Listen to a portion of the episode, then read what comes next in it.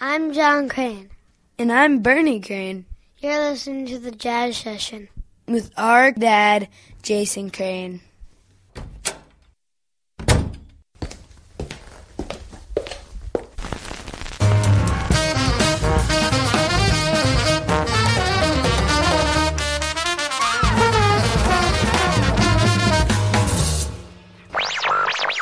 Lesson 1 Basic Hip.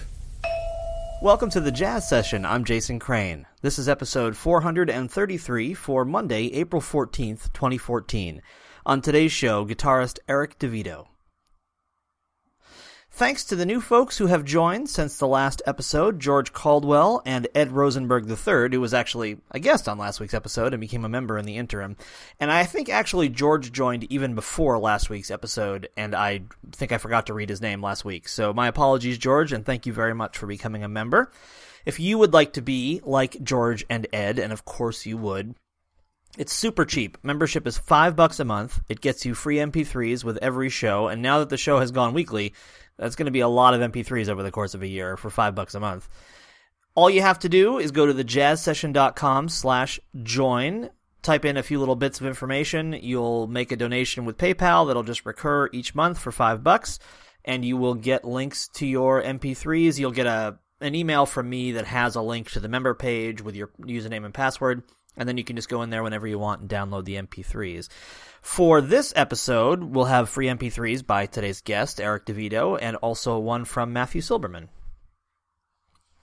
While you're online, or on the line, as uh, friends of mine used to say, you should go to thejazzsession.com and leave a comment on today's episode. Let me know what you think of the show. Let the guest know what you think of the music. Very much appreciated if you do that. And also, if you go to iTunes and leave a review and a star rating there, Obviously, the higher stars are great, and nice review is great, and that helps the show just kind of shoot up in the iTunes rankings and means that it's more likely that other people will find it the same way you did. So uh, please do leave a rating and a review there for the show. This is the second interview of the five that I did on my most recent trip to New York City. And I wasn't sure it was going to happen at all. As I mentioned in last week's show with Ed Rosenberg, my recorder didn't work when I got to Ed's house, and luckily enough, Ed had his own in-house system for recording the interview, and we did it that way. And then after the interview at Ed's house, the recorder worked just fine, you know, still at Ed's house. We didn't use it, but I turned it on and it worked just fine. So I went all the way from the side of Queens Ed lives in to the other side of Queens, where Eric lives, and the recorder didn't work again, and this time there was no workaround solution. But Eric and I just made small talk for a while, and after maybe 10 minutes or so, the recorder worked, and we got the interview. So, here, with no further ado, is some music from Eric DiVito's new record, The Second Time Around, and after we hear that, we'll hear my conversation with Eric DiVito.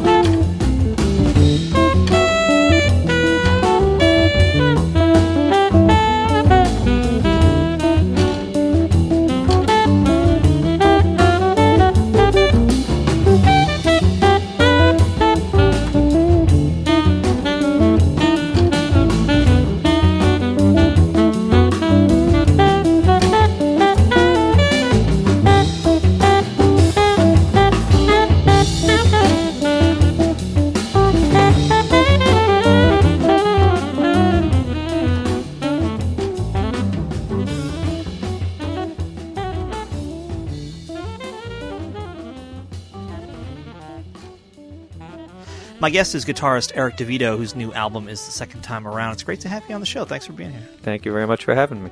You, on this record, and I guess I'll let you say this, but focused on uh, kind of arranging and the Great American Songbook, which is a switch from the first album. And so I thought maybe we could start with you talking about why you made that decision. Yeah. Um, that's great. Um, the first record I did, um, I kind of wanted to feature my own original tunes. Also, um, it's a little, it was a little easier um, to do my own original tunes and budget reasons, of course. You know, things like royalties and licensing. But also, I just wanted to feature my original music. Some of the music for that record, for the first record, was written a while ago, so I was really looking for an opportunity to kind of document it and get it. So um, when I did that, I really wanted to turn my focus to something that I do just as much, which is you know play standards. So I almost kind of look at the two records as being kind of like part of one thing. So it kind of took me two records to kind of showcase all the things that I feel that are, you know, part of my musical voice, writing my own tunes and arranging my own tunes and then kind of featuring standards. And I wanted to do a mix of some, you know, traditional standards, which I do a lot, but also some, you know, feature some more modern composers like Wayne Shorter and Joe Henderson and, and, uh, composers like that that I kind of are very much into. So, so yeah, so the second record, I, I wanted to kind of show that other end. Um, and since it was mainly a trio record, when I'm playing trio, um, I end up probably doing more standards, whereas a lot of the tunes that I write are usually arranged for quartet or larger kind of stuff. So, you know, an obvious question when you're talking about covering standards, whether modern or stuff from farther back, is how do you find something to say on all that material? And so, right, how, did you, yeah. how did you approach that question? Well, um, you know, I like to think of myself as, you know, a, I guess a straight ahead jazz guitar player.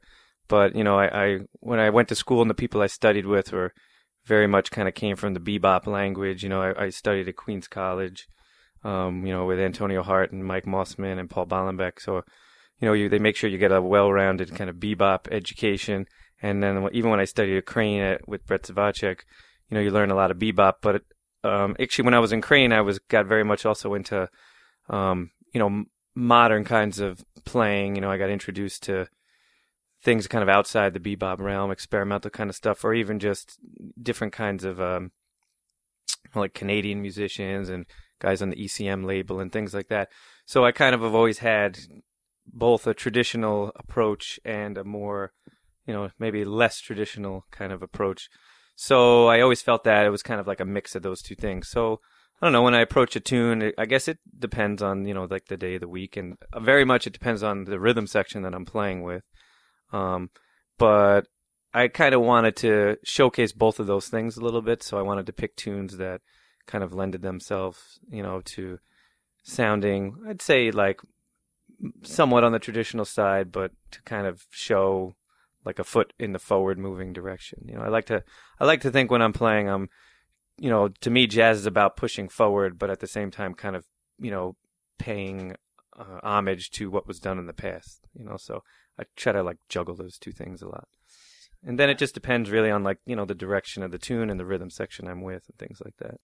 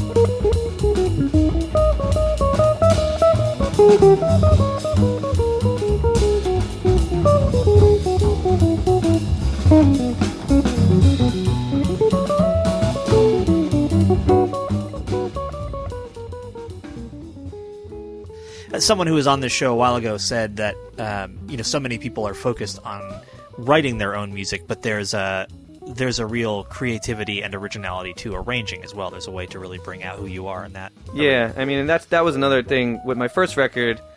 You know, every tune except for one Bill Evans tune I did, every tune was original, so I didn't really have to worry about it not sounding original. But with the second record, I wanted to make sure it didn't just sound kind of like a jam session, like you know I was coming in and just playing, you know, playing. We were playing the heads, playing a solo, and playing the heads. I didn't want that kind of vibe, so I wanted to kind of have little kind of arranging touches here and there. Some some things I kind of wrote out some intros.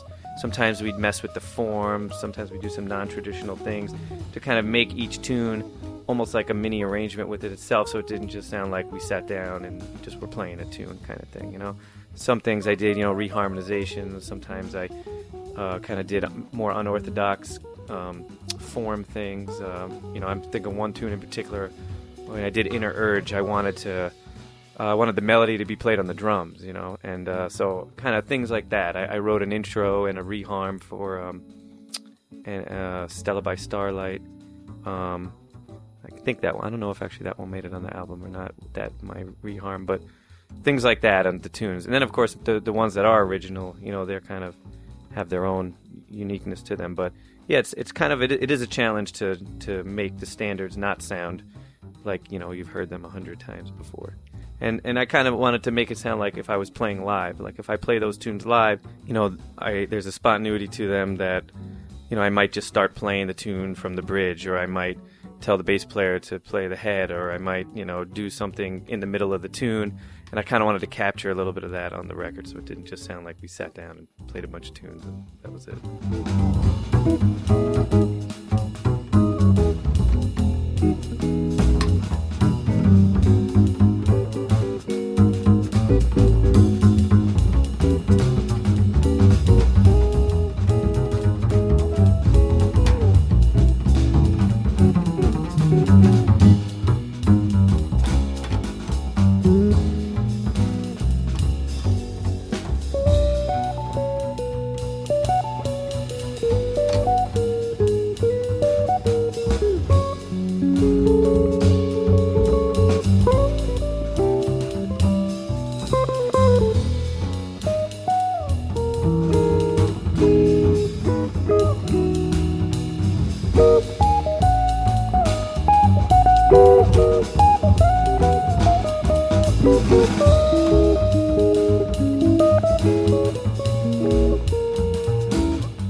Talk about the trio you've got on this record, or the other two bandmates. I yeah, um, I was very blessed for for this record. I have um, a bass player that I used on the first record, Corcoran Holt, a uh, great New York bass player. He tours with Kenny Garrett, and I actually know Corcoran from uh, grad school, also at Queens College.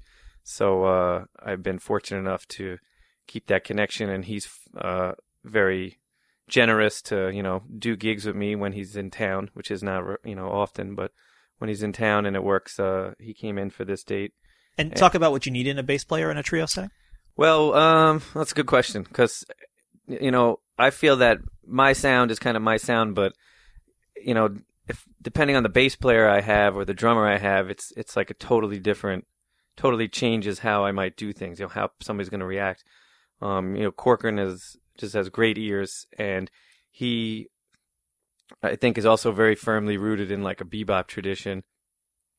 But um, he's also you know into pl- his playing with Kenny Garrett and stuff. Very kind of you know I'm sure you're familiar with with Kenny Garrett's records. You know like big sound and you know if you ever go to see Kenny play, I, I'm one thing I'm always struck about that group is you know, it's you never know what they're gonna do, and everybody's just reacting all the time. I know he plays, you know, like two drummers sometimes, so that kind of vibe, I like that. So even though I'm not, you know, my trio isn't providing that kind of sound, Corcoran has that kind of readiness about his playing, um, so he can do so many different things. He can, you know, just walk really. He, he swings like harder than like so many bass players I know for when I want less like a real swinging sound, but. You know, there's a couple tunes on my records that are a little different. You know, like Sunscript, which is a little more kind of ambient, and he can really add, you know, more of a whether it's a drone or almost be very more melodic on the bass, so he can kind of play all of those roles. And he's just really, really rhythmic. His time is great and his rhythm. So he's kind of like, in my opinion, is kind of like the all-encompassing bass player. So I kind of just never have to worry. He'll always kind of instinctively find a vibe that works. So I'm always this, and he's got so much energy, you know. So uh, I'm always very blessed to play with him. It's always a lot of fun. And, you know, we're playing together pretty often now. He knows my tunes. So sometimes my tunes can, you know, require a rehearsal or two. Um, so it's nice to now when we play my tunes, you know, he knows the tunes and so it's a little more, you know, he's, everything's more comfortable a little bit. Uh, the drummer is actually a friend of mine from the Crane School of Music, Alyssa Falk, and she's a phenomenal musician and drummer and also a very good friend. Um, so we stay in touch and I just I actually wanted to use her on my first record, um, but she was having her first child, so a few weeks before the session she couldn't do it, obviously, and so I was upset, but I understood.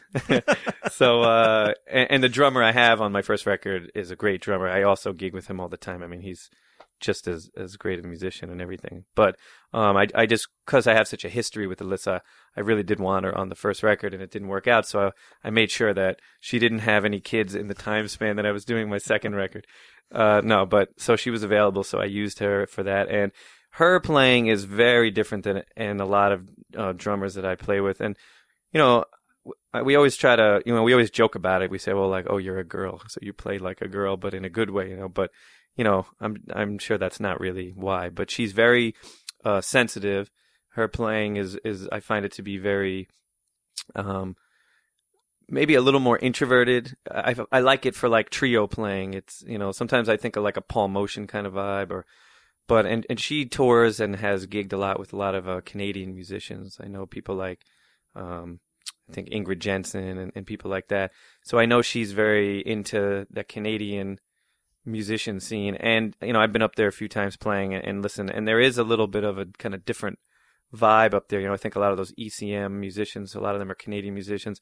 And I, I don't know, I always notice there's like just a difference, you know, and it's a, in a good way.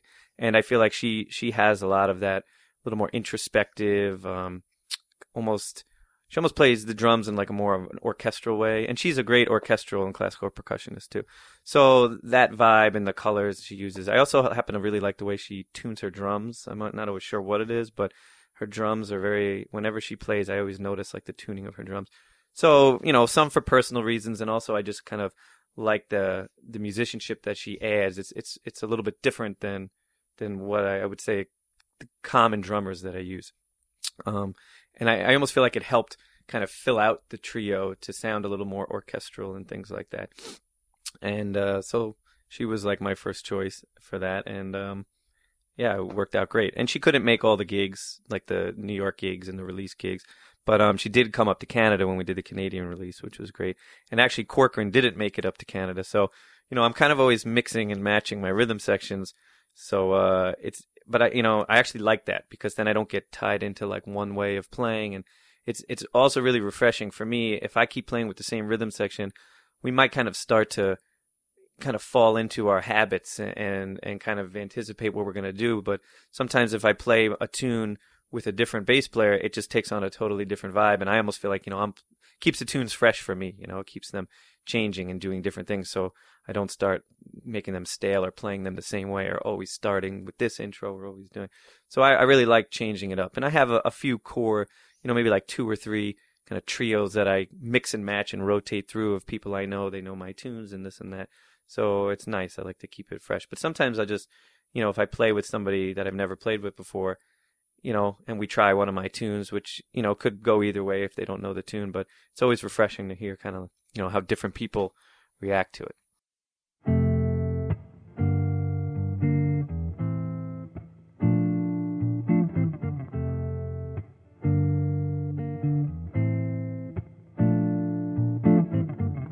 Skylark, have you anything to say to me? Won't you tell me where my love can be? Is there a meadow in the mist where someone's waiting to be kissed? Skylark, have you seen a valley green with spring where my heart can go a journeying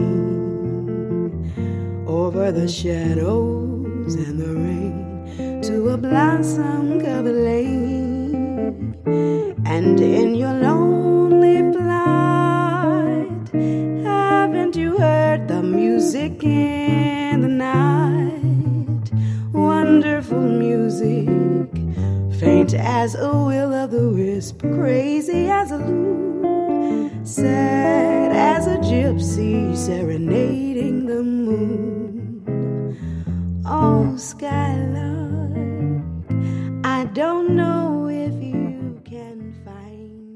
talk about the session, the recording session itself? Yeah, we did the session uh, at Systems 2 in Brooklyn, which is like just one of the, I think it's like the holy grail of jazz recording sessions. I was very lucky to to get in there. And um, we did it over two days.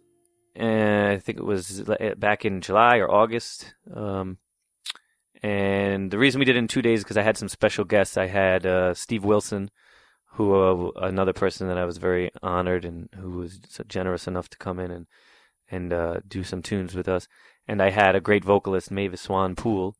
So I kind of wanted to, I didn't want to cram it all into one day because I remember from doing my first record, I split that up into two days and it was, it kept you from like kind of watching the clock. And, you know, it's a little more expensive, obviously, but I felt like, you know, more comfortable and having, being able to take some time, spend some time listening to the, you know, takes and, um, you know, not not always watching the clock and having that kind of press on you, you know, when you're trying to be creative. So we split it up into two days. So the first day, um, we tried to bang out all the trio stuff that day, and then the second day uh, we had Steve come in, so we could kind of focus on the quartet stuff, and then we had Mavis come in, and you know that required some different setup. So I knew that you know with the trio stuff we could just kind of bang each tune out as we went but I had to use some different guitars and different setups around the room for um, the quartet stuff. So we split it up that way. What was the feeling like as the day progressed? Or each You know, whenever I'm recording, it's always I always I always kind of before the session, I guess. You know, I have a lot on on my mind. That's one of the reasons why I hired um, Ez Weiss, one of my buddies, to uh, produce again. He produced the first album, and I really like his kind of approach to making albums. So, you know, I want I like to as much as possible kind of feel like one of the sidemen when I'm doing an album. You know, so I feel like okay, I'm just you know I want to go in there and play it the best I can. But you know, when you're doing a record, there's so much other stuff to think about, and I didn't really know this on my first record. You know, it was only because of Ez who would, you know, remind me of all these hundreds of things to think about that had nothing to do with playing. You know, whether it's arranging and solo orders and you know keeping the tune order variety and um, you know not starting every tune off with a guitar solo not having all the solos go in the same order thinking about changing the tempos as the you know so picking that order and then just like really practical things like you know making sure there's like food and lunch for the guys and the band and and uh, you know scheduling rehearsals. So all this other stuff that you know you have to think about is kind of like can sort of get in the way of sometimes the creative process. So having Ez help me with that was really important. When I did the second record, I was a little more used to it.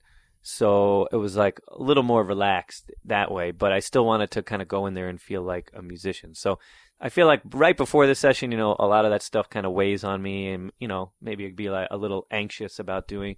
But once I kind of sit down and start playing, then I think a lot of that just kind of goes to the background, and I try as much as possible to, um, you know, just feel like I'm I'm performing, you know. And it's hard, like you know, knowing you're being recorded is always a little weird. Um, so now I just kind of try not. I almost don't think about it. I guess you know, I I don't really.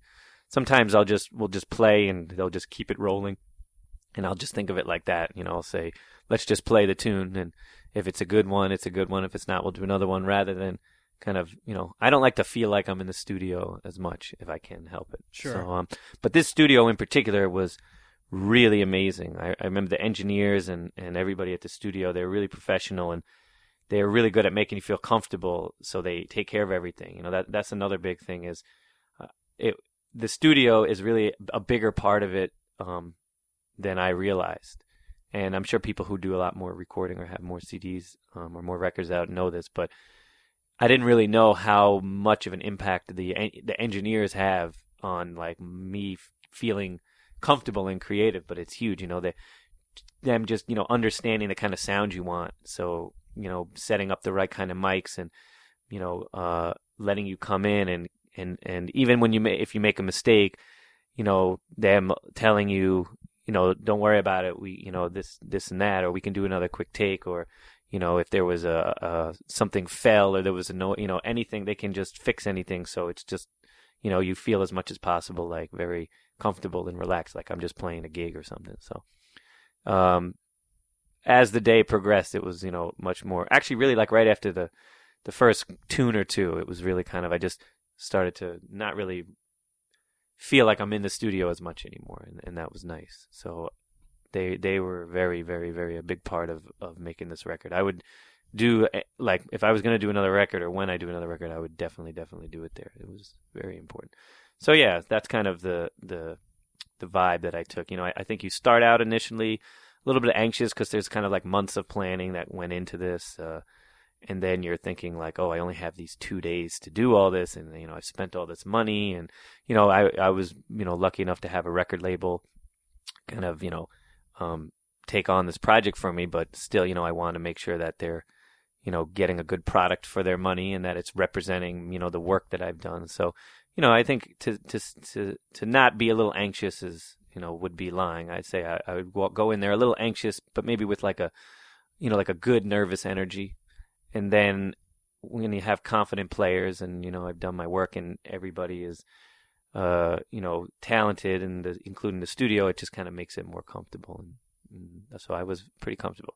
And then even when Steve came in I remember being like oh wow Steve Wilson's here. Like well man like I kind of found it not difficult but you know like oh I'm not going to tell Steve Wilson like what to do. Like he's Steve Wilson. Why should I you know he and he's so humble and generous, you know, and he would ask you, you know, do you want this? Do you want me to play like, and I'd be like, you know, you're Steve Wilson, just play like what you want.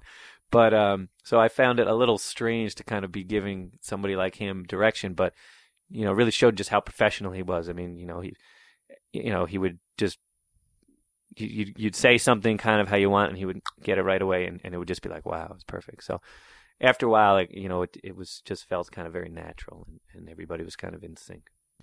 Can you talk about why you wanted Steve Wilson on this record?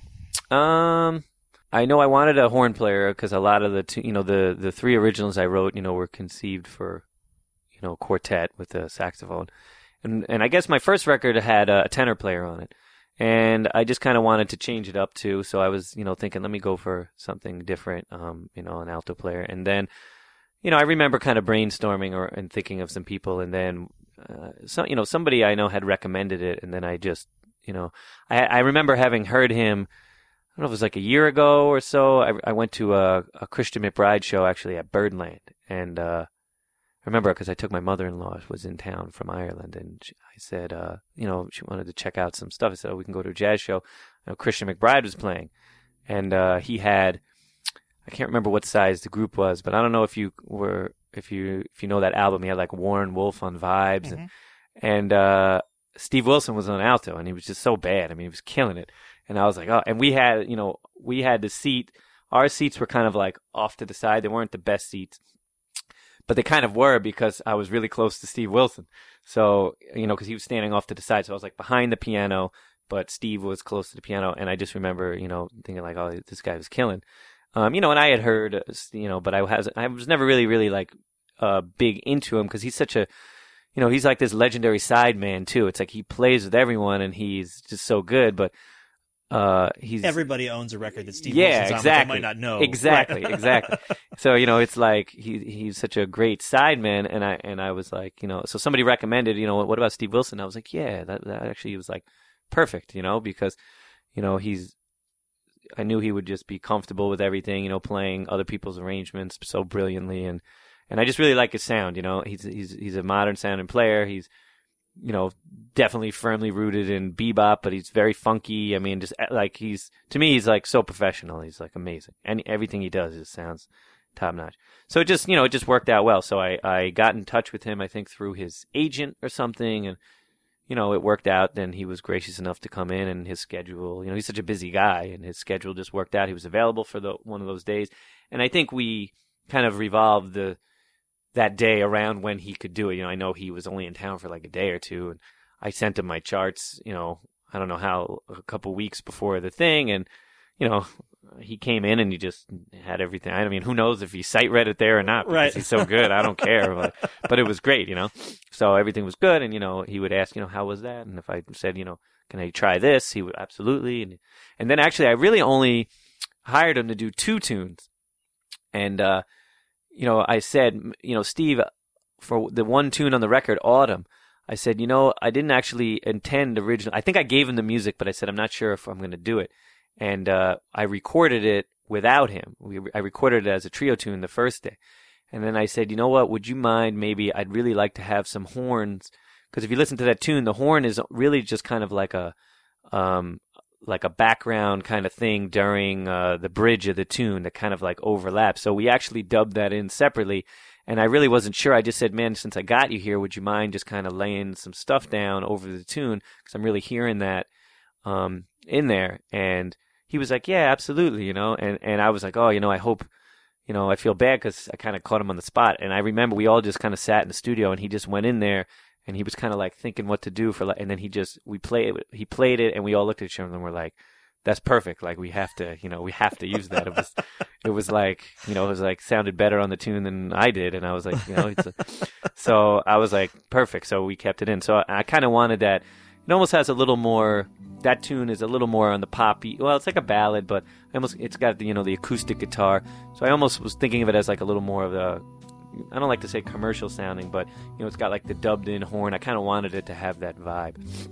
Um, it almost kind of I was kind of thinking of like um, I don't know if the album's called Wish, the Pat Metheny. It's Joshua Redman and Pat Metheny, and there's I don't, I th- I don't know if the tune is Wish, but I remember it's on that record. I think there's like an acoustic guitar and, and saxophone thing, and I really kind of dug that vibe. So I, I was happy that that he did that.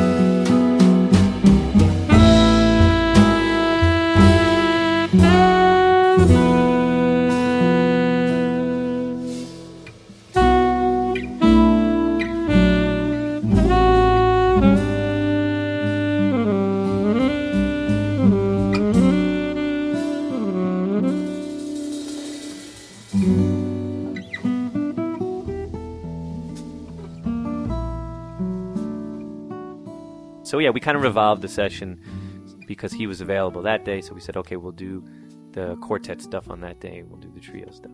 But yeah, I, I don't remember exactly how it was. Kind of just somebody recommended it, and then I remembered. Oh yeah, I heard Steve, and you know, I didn't even know if he would be available, if he'd even want to do it. You know, he he plays with the cream of the crop, obviously, and you know, I'm sure he was like, who is this guy, Eric DiVito? But he was very gracious, and his um, agent was super nice and super cool. Laura is her name, and you know, she was like, "Yeah, Steve's available. Send us the stuff." And and then you know, he did my um, he was nice enough. He came and did the New York release at Smalls in December, um, and that was awesome. And you know, he we kind of did it the same way. He played.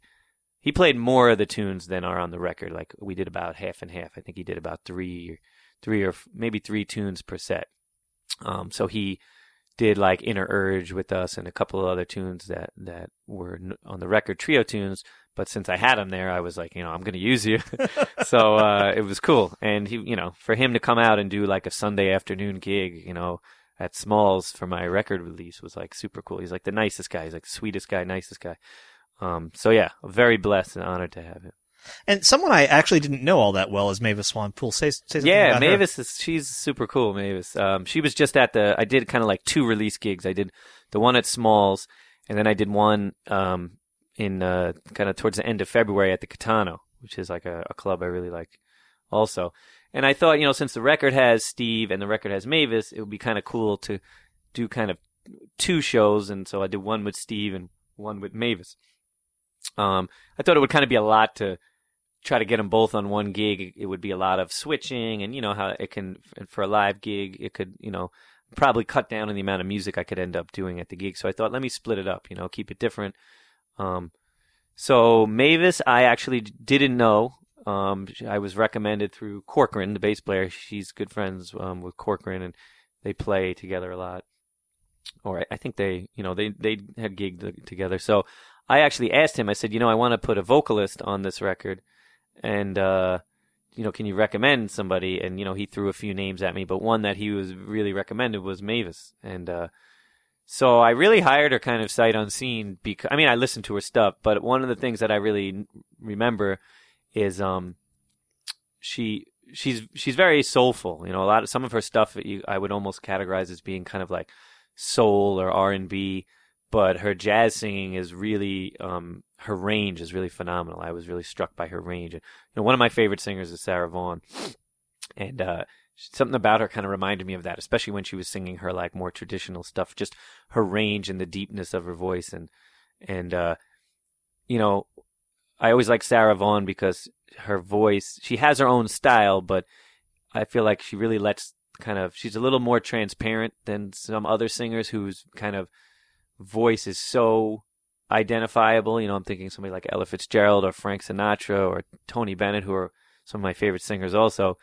But I almost feel like when you hear Sarah Vaughan, it's almost a little more understated and and um, a little more transparent for the music and her technique to come through, um, instead of as much of like the timbre of the voice. I don't know. So I I remember hearing her and just being like, wow, this really reminds me of Sarah Vaughan. Like she's very distinct. She has her own style, um, really nice nuance, but also her kind of there's like a transparency there where you really hear the music and not just the sound of, of, the voice. You know, she has such a beautiful sounding voice, but she can really change it. And, and so, and I really like the funkiness of her voice. I mean, she's really able to kind of like, you know, groove and, and, um, so yeah, but I didn't, I hadn't like checked her out live or anything like that. And I just kind of, you know, I trust Corcoran and he was like, you know, she would do really, so I said, let's do it. Let's get her on. So she came to the session and, you know, she did, um, a duo. I wanted to have a duo tune, so we did Skylark as like a duo. So I kind of wanted to do do it in a little, you know, on the a little bit on the funkier side, like something a little more groove oriented, because I, I, I remember hearing her do that and, and liking what she would do with that. And then I wanted to do just like a really straight ahead kind of thing. So when we do the title track the second time around, she, you know, I, I almost had like a Sarah Vaughan kind of vibe on that, and she really picked up on that. You know, it was very straight ahead the way we did that. Um, so I wanted the two kind of tunes with the voice to be a little contrasting.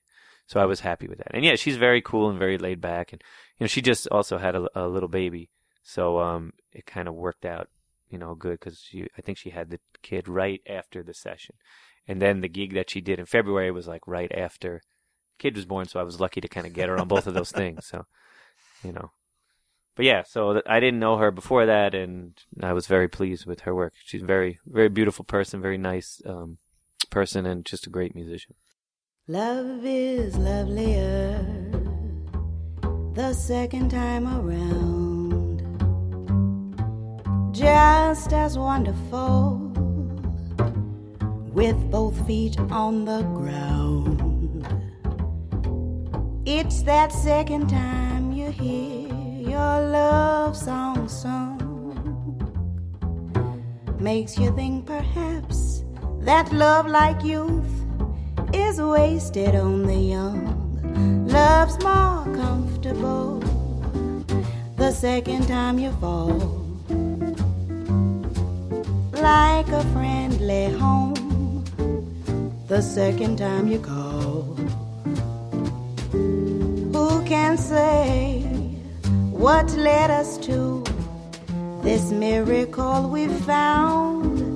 There are those who bet love comes but once, and yet I'm oh so glad we met the second time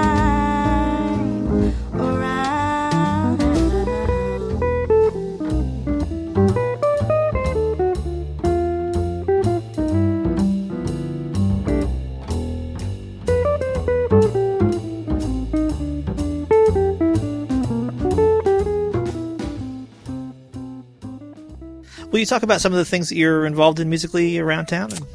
Sure. Um, I'm doing well since the record was out. I've been you know trying to do as much kind of album release stuff. So we went up to Canada and did like a four city tour um, in November. Um, so I tried to hit like the Rex and Gig Space and some big you know big clubs in Canada. Then we came back. I did the the opening at Smalls, um, and then just some kind of I, I try to do as much kind of trio stuff, you know, local stuff. I, I was doing last year a residency at the Flatiron Room, just kind of trio stuff. Um, I was doing a regular thing at uh, Tomi Jazz, which is like a club in Midtown.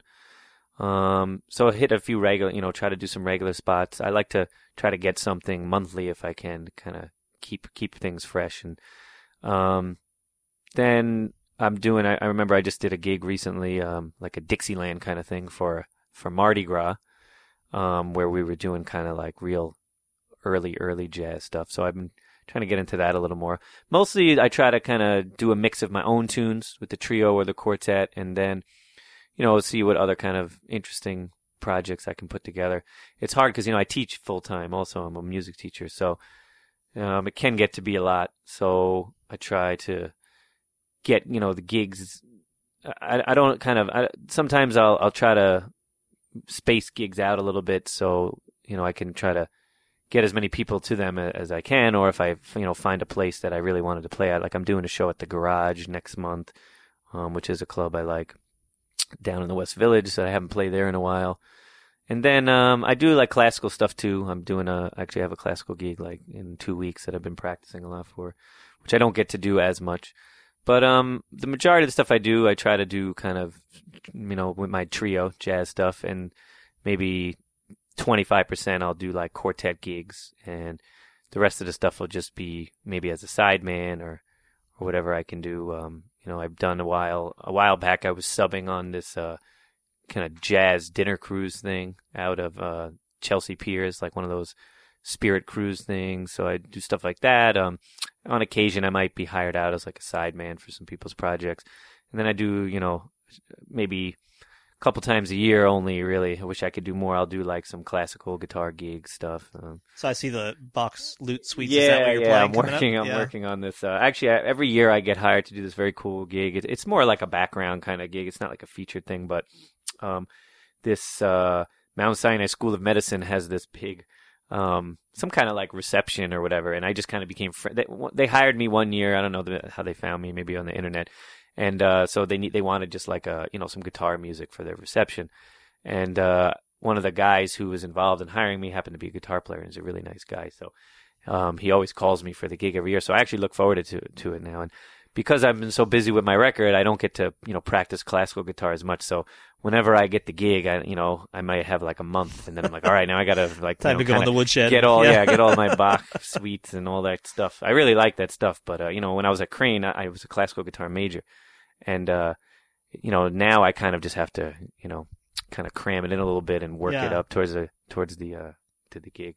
So I, I would like to get some more of that stuff. So we'll see. But you know, one one a year is keeps me busy enough with all my other stuff. But now you know now actually I'm expecting a, a baby soon, so I'm curious to see now what that's going to do to my gig schedule if I'm going to be gigging less or maybe my wife's going to tell me to go gig more because we need you know so we'll see it's going to be interesting to, to right. see how i uh, Baby needs to eat, so right. you better start working more. yeah to see uh, i'll probably start calculating my gigs in terms of how many diapers they will buy So uh, it's going to be interesting to see kind of how you know that's a very uncharted territory for me.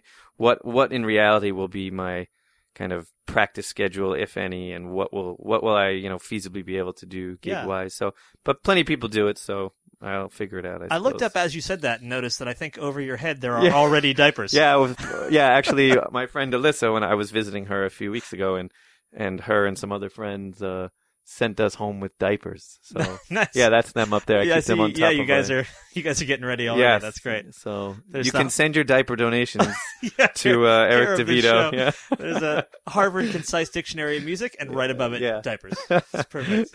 so that's that's going to be the world I'm entering in soon. So Oh, that's we'll see. great. Well, there'll probably be a lot more inspiration for songwriting Yes, and betting too yes, around that time. So, yes, yeah. for sure. I'm looking. Uh, Eric, tell folks where to find you online. Yeah, you can uh, check me out at www.ericdivito.com, and you can uh, check out um, you know bio kind of stuff and um, And we should mention that's DiVito with two I's, not D E. Correct. Yeah. Yes. D I V I T O. Thank you for mentioning that. Uh, so ericdivito.com and um, you can uh, check out lots of video and audio. There's links to the record. I got some cool press stuff on there. You know, press reviews of. Um, and of course, itinerary for upcoming shows and gigs like that, and contact information. Um, some people, you know, reach out to me for lessons and via Skype or whatever, so I'm available for all that. And yeah, you can check out the record uh, on iTunes, on Amazon, on Spotify. CDBaby.com is the best place to get it, of course. Great. Uh, and folks, if you are driving or jogging or whatever, this all that stuff will be in the show notes of this show. So just go to thejazzsession.com and you'll find all that there. My guest is Eric DiVito. The album is the second time around, and it's been really fun to meet you and hear about the album. Thanks so much for doing it. Thank you for having me, Jason.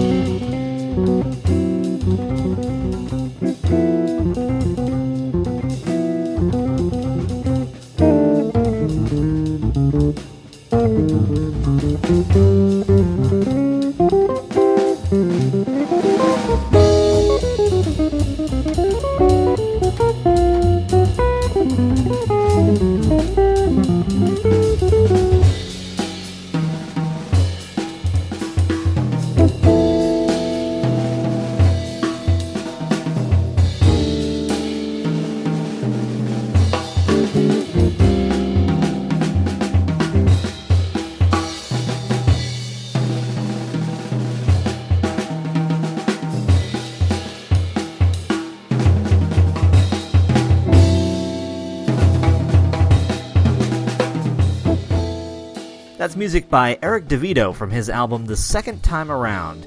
Uh, Eric asked me to note uh, two things that he left out of the interview. One, that on his first record, which was called Breaking the Ice, his dad, New York artist Fred DiVito, did the cover art. And the second record, while it was designed by a graphic artist, the photography used on it was done by his wife, Maria DiVito. Thanks to the Respect Sextet for the theme music to this show. You'll find them online at respectsextet.com. Speaking of art, thanks to Dave Rabel for the Jazz Sessions logo. If you need professional writing done for your business or artistic pursuit, please visit cranewrites.com. That's cranewrites.com to check out my work for many musicians and other people that you'll know. And to get samples of all those things and contact me for rates and all that good stuff, visit cranewrites.com. Thanks so much for listening. Come back next week for another conversation about jazz on the Jazz Session.